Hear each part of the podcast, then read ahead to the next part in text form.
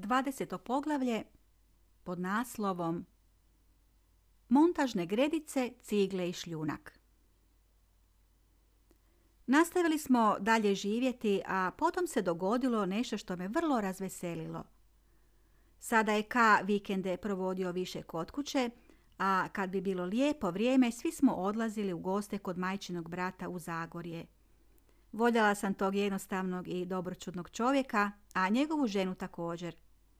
Posebno su prema meni bili dobri.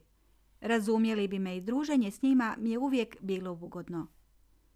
Za razliku od posjeta mojim roditeljima, gdje bi Ka bio u centru pažnje, ovdje to nije bio slučaj. Voljela sam način razgovora kojim su oni razgovarali s Ka, odnosno odgovarali na njegove tvrdnje.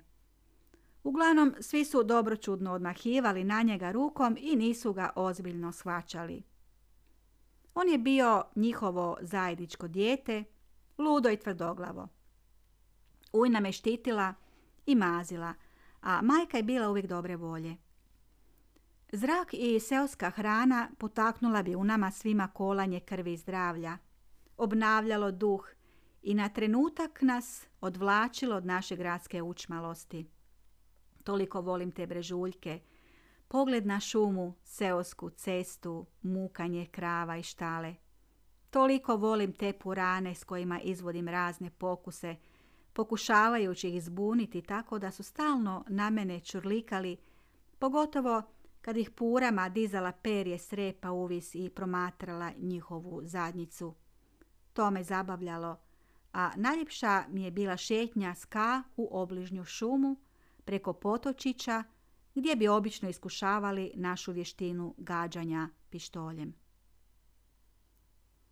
Jednom sam prilikom izrazila želju živjeti na ovim brežuljcima, imati tu neku malu kućicu.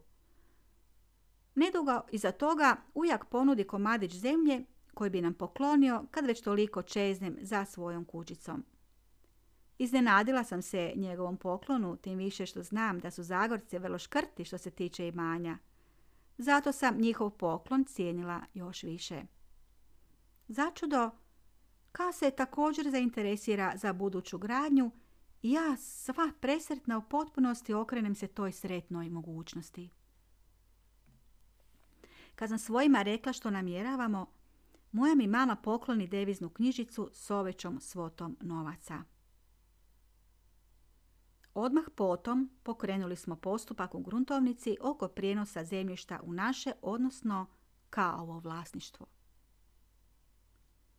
Dok je postupak još bio u tijeku, opunomoćim K da podigne s moga deviznog računa novac kojim smo otišli u ciglanu kupiti cigle i mont gredice potrebne za početak gradnje. Građevinski materijal kamionom je prevezen na imanje i nitko od mene nije bio sretniji. Čekali smo proljeće kako bi počeli s radovima. Sljedeće što je trebalo učiniti jest kupiti pjesak, cement i sve što treba za početak. Nadala sam se da otac zna oko gradnje i da će nam vjerojatno pomoći. Međutim, on nije mnogo o tome govorio, čak ništa, ali je zato majka bila presretna što imamo plan. Ali jednoga dana zateknemo majku kako leži u krevetu nepomičnu, ukočenu i ne može se pomaknuti. Strašno me boli kičma, zovite doktora, ječala je. To je išijas, kaže otac nastojeći popraviti jastuk. Majka je prevezena u bolnicu. Bila sam na poslu i nisam je na njezinom mučnom putu pratila, tako da sam sve saznala tek predvečer. Mama mora na operaciju. To nije išijas, nego rak. Proširio se na maternicu. Operirat će odmah, reče ka očajnim glasom. Otac se ponašao potpuno izgubljeno. Najrade bi zaplakao. Opet smo u bolnici. On je prvo ljube, a zatim ja. Pruža mi ruku. Plače. Sada se više ne suzdržava. Umrijeću, govori, a mi je tješimo. Ne mogu ovdje provoditi dan i noć. Strašno je. Cijelu noć jedna žena iz susjedne sobe viče od bolova. To je strašno za slušati. Mi ostale stisnemo se još više od užasa. Izdrži još malo ići ćeš kući, tješi je ka. Ona se pokušava malo namjestiti. Pokrivač se pomakne i ja primijetim cijepčice koje ovire iz unutrašnjosti, između nogu. Imam katetere, strašno je. Ona ječi. Jesu li ti što dali protiv bolova? Pita otac. Jesu, ali više me boli ovaj najlon ispod plahte. Noćas ću ga potajno maknuti, kaže ona. Umorna je i želi zaspati, ali Ka i njegov otac uporno stoje i gledaju je. U stvari, ne možemo joj pomoći. Možda je najbolje ostaviti je na miru i da odemo, pomislim, ali se ne usudim to izreći. Bože, kad će proći ova posjeta, ne mogu ovo gledati. Dalje mislim, povremeno pogledavajući na ostale nesretne bolesnice. Sve su u teškom stanju, deprimirane, zamotani glava. Sada i ja već čujem krikove. Gušim se, ali stoički trpim. To je najmanje što mogu učiniti. Ostati ovdje i izdržati. Opet je ljubimo i konačno odlazimo. Njoj kao da je lakše što odlazimo. Ne mora nam se smješkati i tješiti nas. Ne mora se više prikazivati drugačijom. S ostalim bolesnicama može zaplakati, zajaukati, psovati ako treba, a nas mora štedjeti. To je vrlo naporno.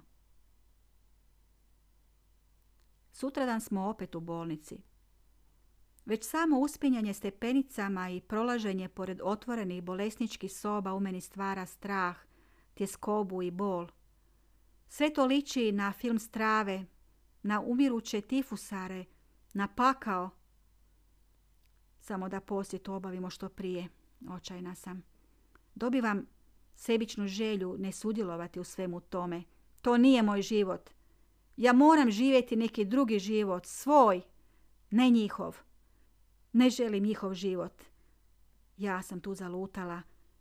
Jednostavno osjećam da mi je predodređeno nešto drugo, a ne da zaglavim u ovim čudnim i nesretnim okolnostima. Majci je danas malo bolje. Sjedi u svome tamno crvenom ogrtaču i pridržava vrećice katetera. Ići ću brzo kući, kaže ona i veseli se, ali tuga i strah su u očima. Gledam na obližnji krevet dok se Ka i otac njome bave, dok je tetoše, pipaju, popravljaju ovo ili ono sasvim bespotrebno. Ona prati moj pogled, govori mi sasvim tiho. Ova mlada žena ovdje stalno u istom položaju. Gledam otvoreno u mladu ženu svjesna da me ona neće primijetiti jer je zabavljena sobom, bolje rečeno samo svojom desnom nogom. Bila je u stanju šoka. Sutra će operirati, barem joj tako obećavaju već nekoliko dana. A ona čeka i sve jednako gleda i danju i noću već nekoliko dana u svoju nogu. Odrezača je, a bila je sportašica, rukometašica. Konačno je prestalo odlaženje u bolnicu. Ne moram gledati zamotane glave, ljude koji se tromo vuku, ljude koji krvare, ljude koji jauču u zadnjim danima svoga života. Majka je kod kuće. Svi smo veseli, međutim, ona kako je došla više niti ne izlazi iz kreveta. Ne sjedi obučena u fotelji. Dnevna je soba pretvorena u bolesničku. Stavljene su plahte i ona leži i dan i noć. Sasvim razumljivo jer još uvijek je malaksala. Ja radim po kući koliko znam i mogu. Mnogo radi i otac, a on je uglavnom i preuzeo glavnu brigu o majci. S njom je i noću i danju ispunjavaju svaku želju. Primjećujem da ona postaje nervozna, pogotovo kad ja nisam prisutna daje si oduška. Ponaša se prema mužu netrpeljivo, gruba je i otresita. Očito vrlo pati. Kako je danas? Uvijek je pitam dok dolazim s posla. Ovaj put ona je iskrena. Sa mnom je gotovo. Rezat će me dio po dio sve dok ne dođu do moga malog prsta i njega će odrezati. Ona mi govori i pokazuje svoj mali prst i prelazi preko njega rukom da mi zorno prikaže kako će ga odrezati. Neće, govorim ja.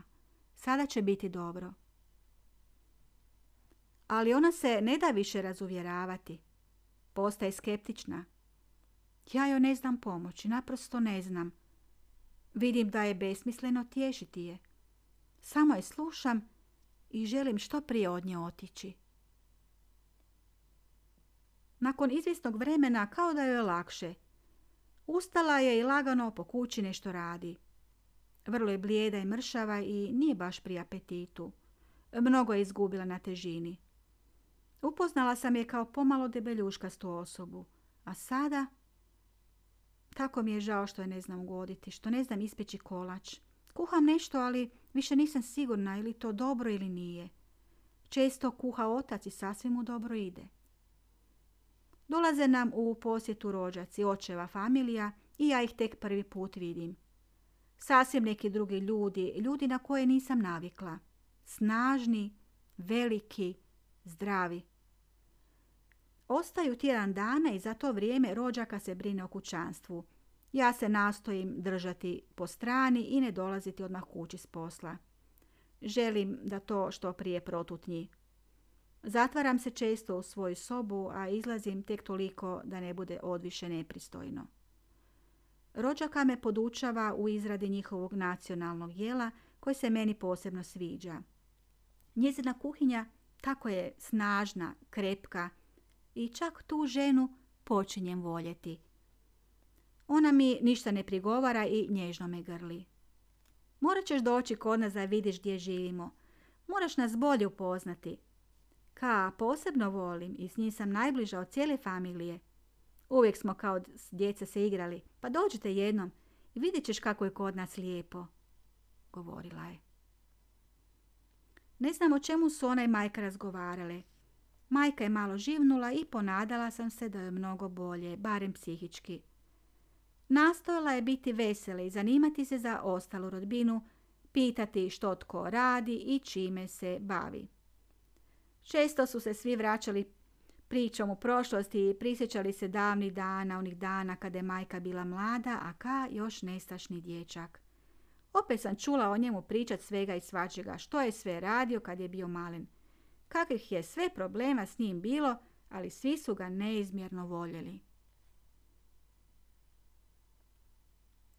Pospremila sam to nedjeljno jutro našu sobu dok je rođaka pripremala ručak. Bio je topli proljetni dan i majka je odlučila malo sjesti na balkon. To je onaj mali balkon na koji se izlazi kroz staklena vrata naše bračne sobe.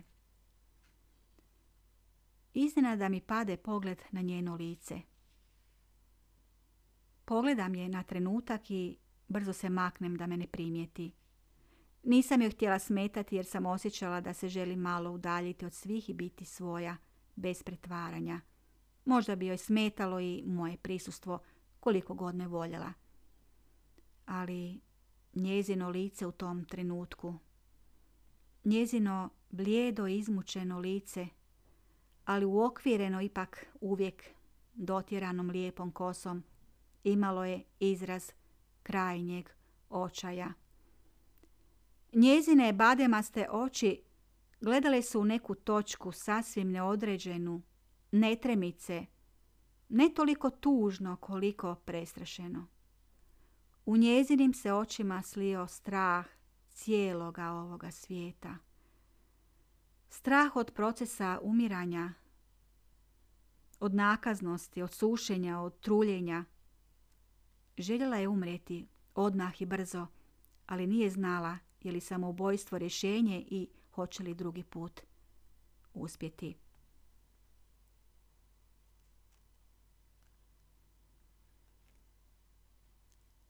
21. poglavlje pod naslovom Vrijeme zatišja. Majka primjećuje ono što ja ne primjećujem. Majka je dobila na težini. Na posao ne ide i kao da se tome veseli. Po kući najviše radi otac. Čekati mene i Ka predugo je da bi se na nas dvoje oslonili. Ka vjerojatno radi na nekom novom poslu, vrlo je raspoložen i sa mnom bolje komunicira. Došla je nova djelatnica umjesto tebe, ali ona radi samo u mojoj sobi i nije tvoje struke, ali nema veze. A je li? Baš mi je drago. Govorim i ne obraćam veću pozornost na te riječi.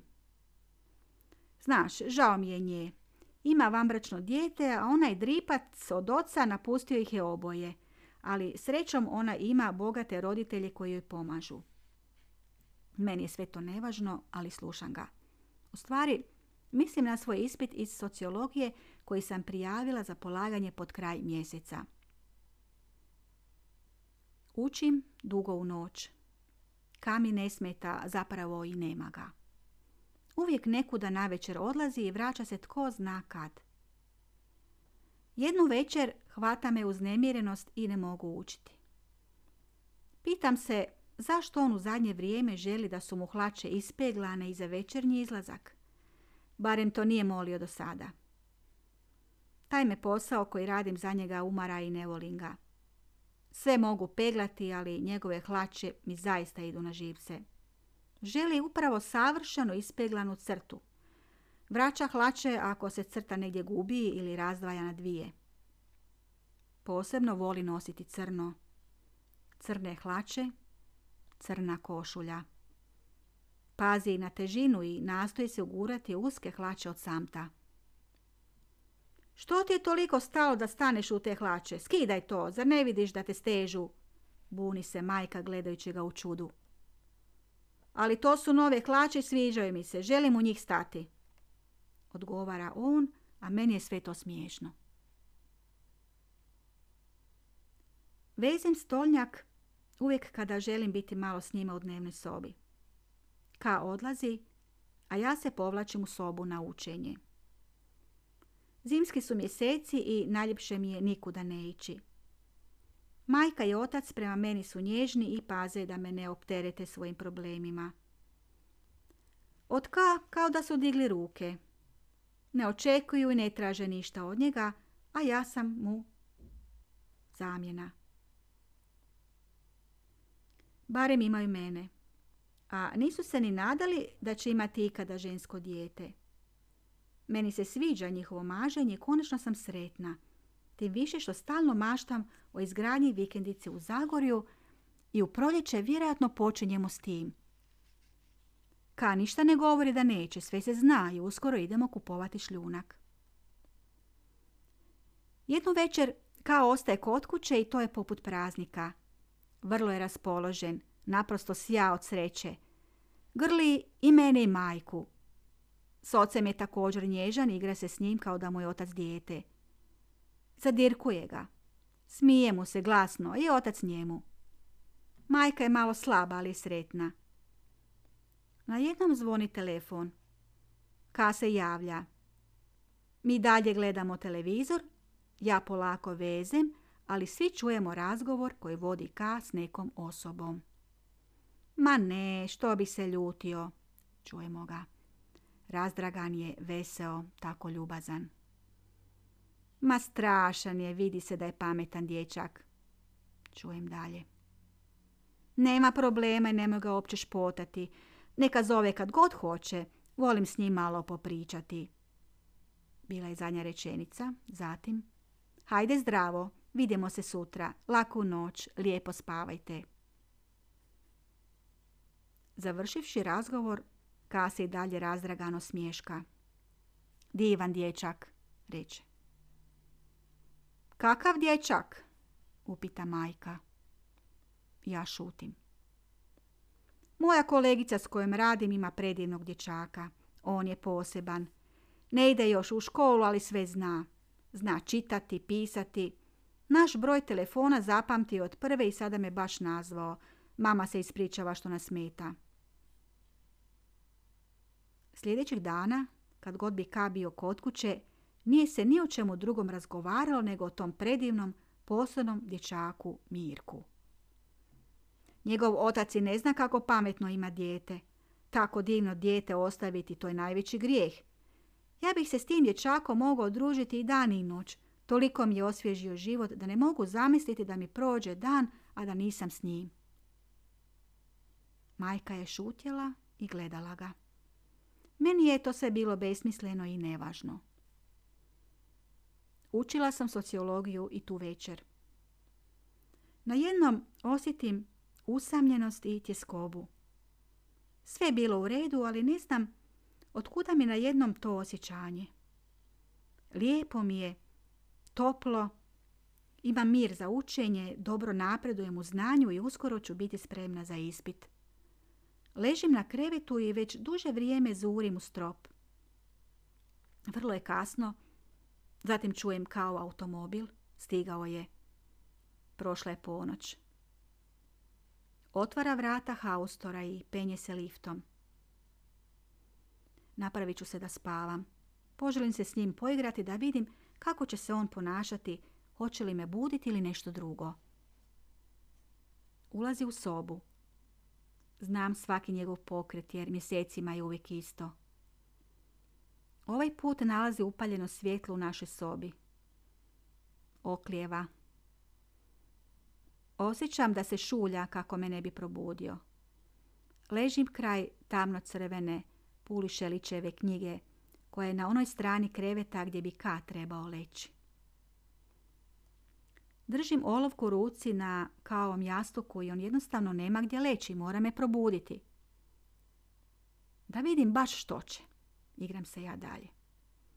Ne znam, mislila sam da će me probuditi pa da malo pričamo, da mi kaže gdje je bio, ali ne radi toga da mi se pravda, nego tek tako.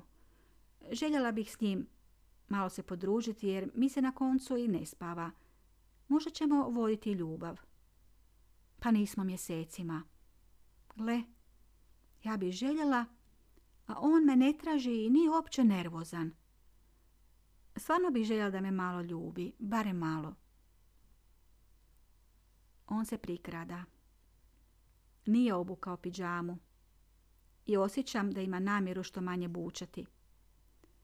Raširila sam se po cijelom krevetu i nema šanse prikrasti mi se da vidim kako će to izvesti. Pitam se i iščekujem savršeno glumići usnulost. On prvo polako izvlači olovku iz moje ruke. Ruka mi i dalje leži na jastuku. Jednu nogu imam prebačenu preko knjige i treba izvući knjigu, a i maknuti moju nogu. Sve bi to bilo zgodno i interesantno i ja bi se odala u pravom trenutku, ali posade mi na jednom sumnjiva i odbojna njegova namjera da me zaista ne probudi. Kao da se nečeg plašio, nešto skrivao i osjećao krivim. Osjećam da mu je nešto žao, da me ne mrzi, ali nešto se događa. Nešto vrlo važno što ne mogu dokučiti, ali znam da je jako važno. Zašto mi o tome ne govori? Inače je uvijek govorio kad mu se događalo nešto važno, posebno ako je bilo opasno, pogibeljno. Nije sve opisivao, nego samo dao mali nagovještaj. Ali ovoga puta naumio je sve sakriti. Uspio se zavući u krevet, na sam rub kreveta, a ja se nisam htjela pomaknuti. Htjela sam vidjeti dokle ide njegova krivnja i hoće li doista ostatak noći provesti na tvrdom rubu, a sutra mora biti odmoran za posao. Doista je izdržao. Sutradan opet provodim ugodnu večer s roditeljima. Majka je nježna, ugađa mi, daje mi najljepše mjesto za sjesti. Želi da si prilegnem na divan, a oni će sjesti u fotelje. Dolazi ka. Još nije kasno. Večeramo, sjedimo, pričamo i sve je dobro. Zvoni telefon. Ka brzo ustaje iz fotelje i javlja se na telefon. Ovaj put razgovor svi slušamo. Ja želim njegovu blizinu. Dolazim do njega, grlinga i na koncu sjedam na tepih mimo njegovih nogu, naslonjena na topli zid.